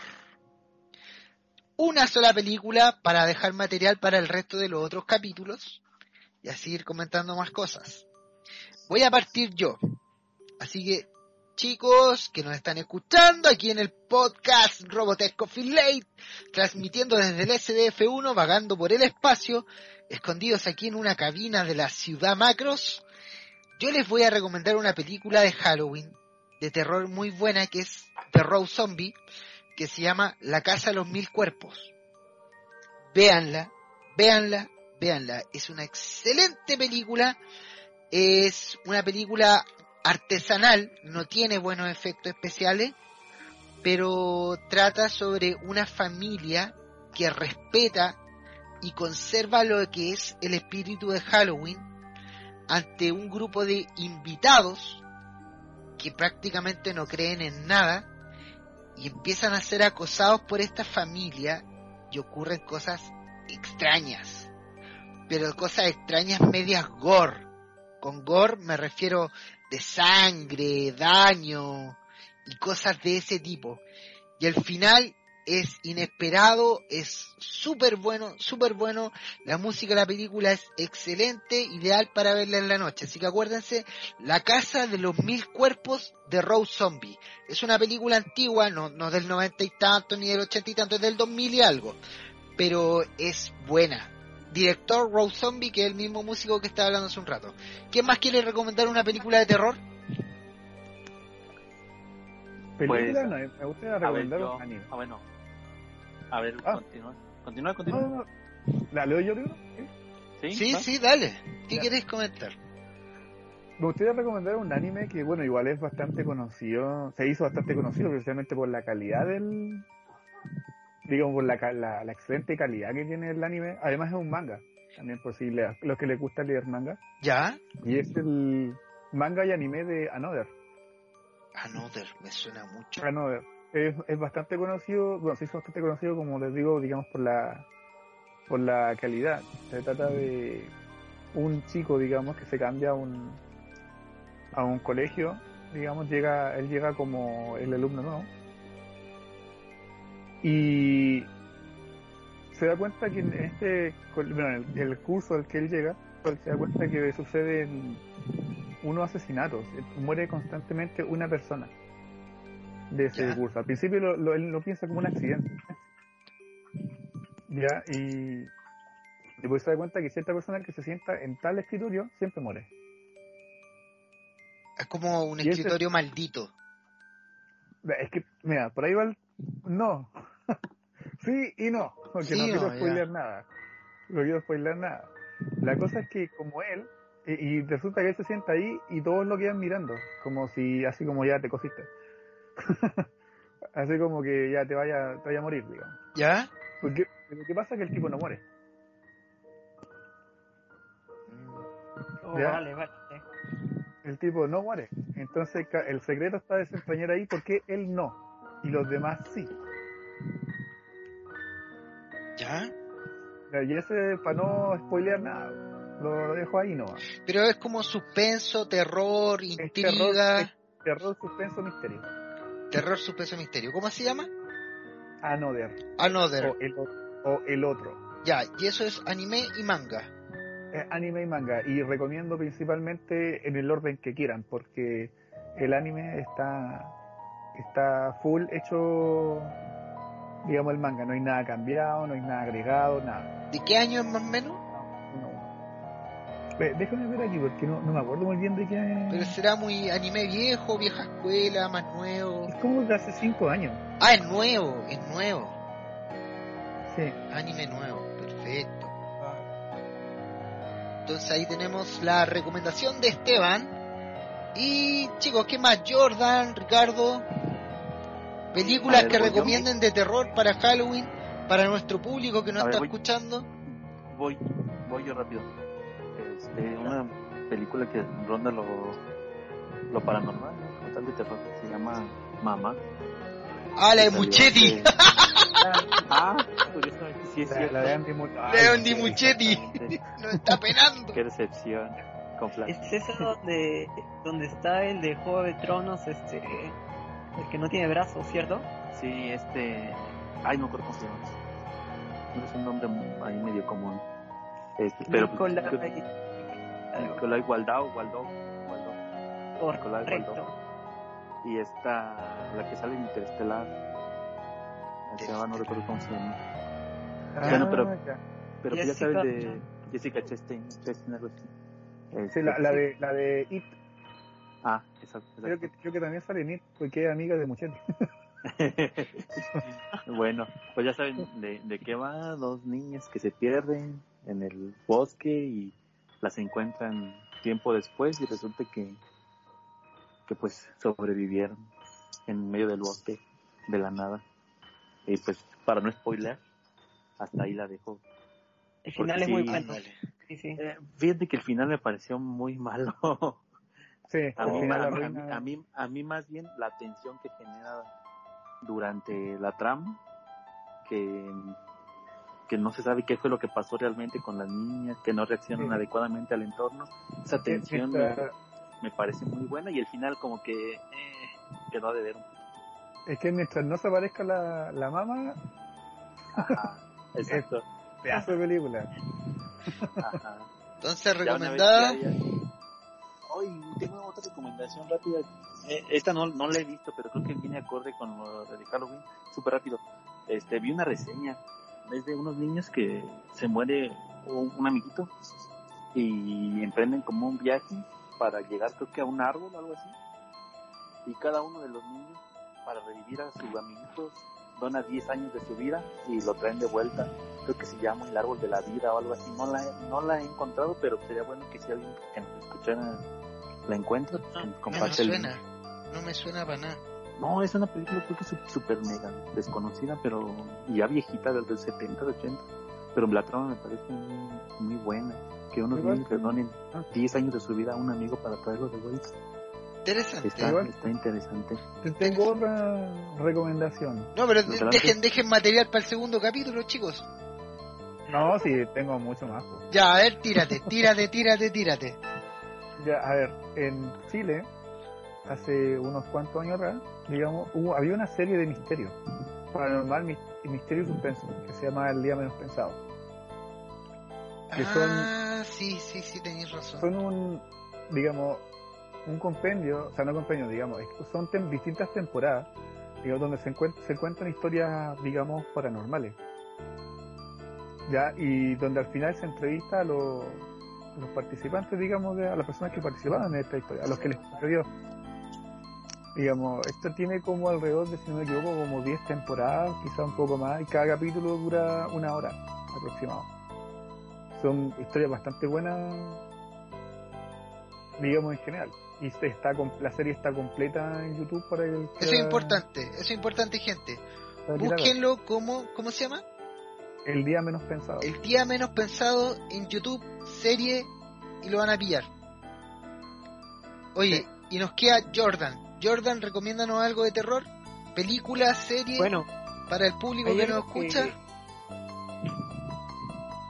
Descubrí en un es editorial, no sé si podemos decir el nombre, Ya, dilo, dilo. editorial Mano Sinistra, Mano que tiene Sinistra. libros acerca de esoterismo. Si entran a la página, pues van a encontrar este la Biblia del diablo, cosas de ese tipo. Ah, yo me quería comprar ese libro. Ese lo escribió un monje. ¿De qué Tiene toda esta onda de, de, bueno, terror o alquimia, cosas de ese tipo. Sí, en realidad sí. no he comprado ningún libro de estos, pero eh, los he encontrado en internet y, me como- gustaría, gustaría ver algo. ¿Grimorio? ¿Son como Grimorio? Eh, no estoy seguro. Tal vez si consultas en su Facebook, eh, ellos te pueden dar un mayor alcance, ¿no? Claro. Mm, Ahora, algo que he visto mu- mucho en internet que indagué fue acerca del asesinato de una estudiante japonesa y encontré este, el manga que se le hizo este, dedicado a su muerte y a lo que vivió, ¿no?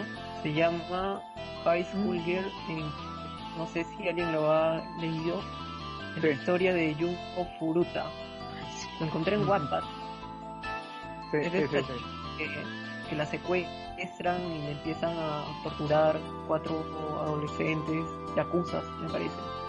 Bueno, y la torturan como 30 días hasta que pues, fallece, ¿no? Sí. muy, una historia muy eh, heavy, o sea, muy... ¿Ah, ¿Tú la conoces, Esteban? Sí, sí, conozco esa historia y además me leí el manga hace harto tiempo. ¿Cómo se llama y dónde lo puede pillar la gente? Eh, me parece que si lo buscas como la chica en concreto, lo puedes encontrar en Wattpad. Eh, el, el manga, claro. ¿Ya? Me parece que sí. ¿Tiene anime también? Y bueno, no, no tiene anime. Pero Ya. el dibujo, digamos que a mi parecer no es tan bueno, pero el fondo, es decir, eh, la crudeza como se trata, este tipo de pues actos violentos o violaciones o torturas es un poco más significativo, ¿no? Sí, lo que pasa es que si no me equivoco, el manga es un doujinshi. O sea, no es eh, oficial, es, es hecho por un fan, si no me equivoco. Por eso Sí. no es tan pro el, el dibujo. Probablemente.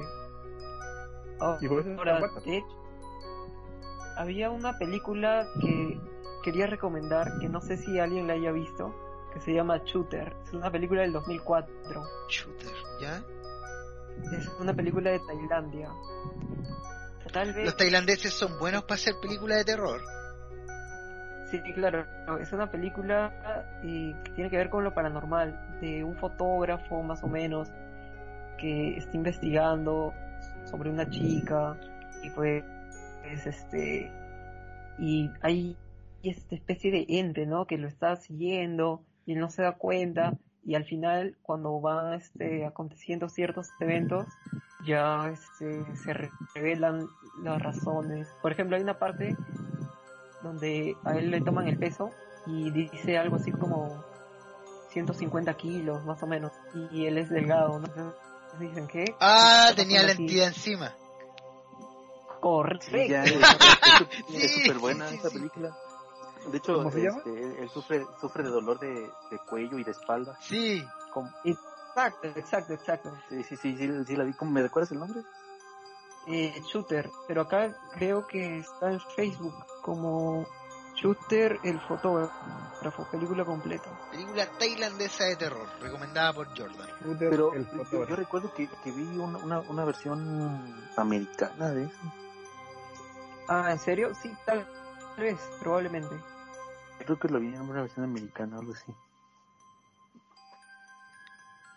Ya Ahora, chicos, de hecho, había, eh, bueno, había este, no sé si mi compañero aquí de México ha visto Macayo, una película de del cine de oro mexicano. Como del cincuenta y tantos, ¿no? De las primeras películas a color, creo. Eh, del 60, es en blanco y negro. Eh, no, no es de Macario. terror, pero trata, trata de una especie de pacto que este personaje hace con el diablo. Es se me hizo muy interesante. Yo les voy a recomendar no, no para el capítulo 2, les voy a recomendar unas películas gore. Unas películas snuff y unas películas gore, que me gustan mucho. Así que chicos, oye, ya eh, estamos pasadito la hora. Lo pasé súper bien, no sé cómo lo pasaron ustedes. Yo igual, Ya. yo creo que hubiera Bien. Estuvo interesante para hacer nuestro primer capítulo de lo que es el mes del terror. Así que chicos, agradecido, agradecido Esteban, agradecido Jordan, agradecido Ricardo. Espero, si es que quieren, participar también en el segundo capítulo especial de terror que va a ser la próxima semana. ¿Quién de ustedes va a poder estar? Eh, yo si no tengo ningún drama, se puede. Ya, tenemos a Esteban, Jordan. Tal, tal vez el- si, lo, si lo hacemos el sábado, sí, normal. Ya, me parece, me parece. Un sábado yo no puedo. O domingo. El sábado se lo dedico a la bruja. Cuando dice la bruja se refiere a su novia. Literalmente la bruja. Ahora, no, no lo conté. Mi novia es bruja. ¿Es bruja de verdad? Es bruja de verdad. sí. Ya, entonces, O pero déjalo para el próximo programa, no lo conté ahora. De, de verdad, sí, de verdad hace brujería. Ya, ya. Próximo programa, Y- próximo programa, próximo programa. Oye, Ricardo, tú, Pues yo el viernes siguiente no puedo, podría sábado o jueves o domingo. Bueno, ahí vamos a tirar el aviso, así que chicos, como recomendación, lean el cómics de Robotech Halloween que mandó Esteban, léanlo. Robotech Sentinels de los centinelas, claro, y lo vamos a comentar en el próximo capítulo. Y se nos vienen más cosas porque este Halloween está recién partiendo. Así que eso chicos, me despido aquí desde Robotech Coffee Lane, transmitiendo desde el SDF1, va vagando por el espacio junto a todos ustedes. Así que ya saben, si en la noche de la ciudad Macros los niños van a pedir dulce a sus casas, tengan la amabilidad de dejarle unos cuantos caramelos y pueden adornar sus casas como ya he visto algunos lados del SDF1 con calabazas, esqueletos, brujas y cosas por el estilo. Así que eso chicos, saludos y nos vemos la próxima semana. ¡Feliz Halloween!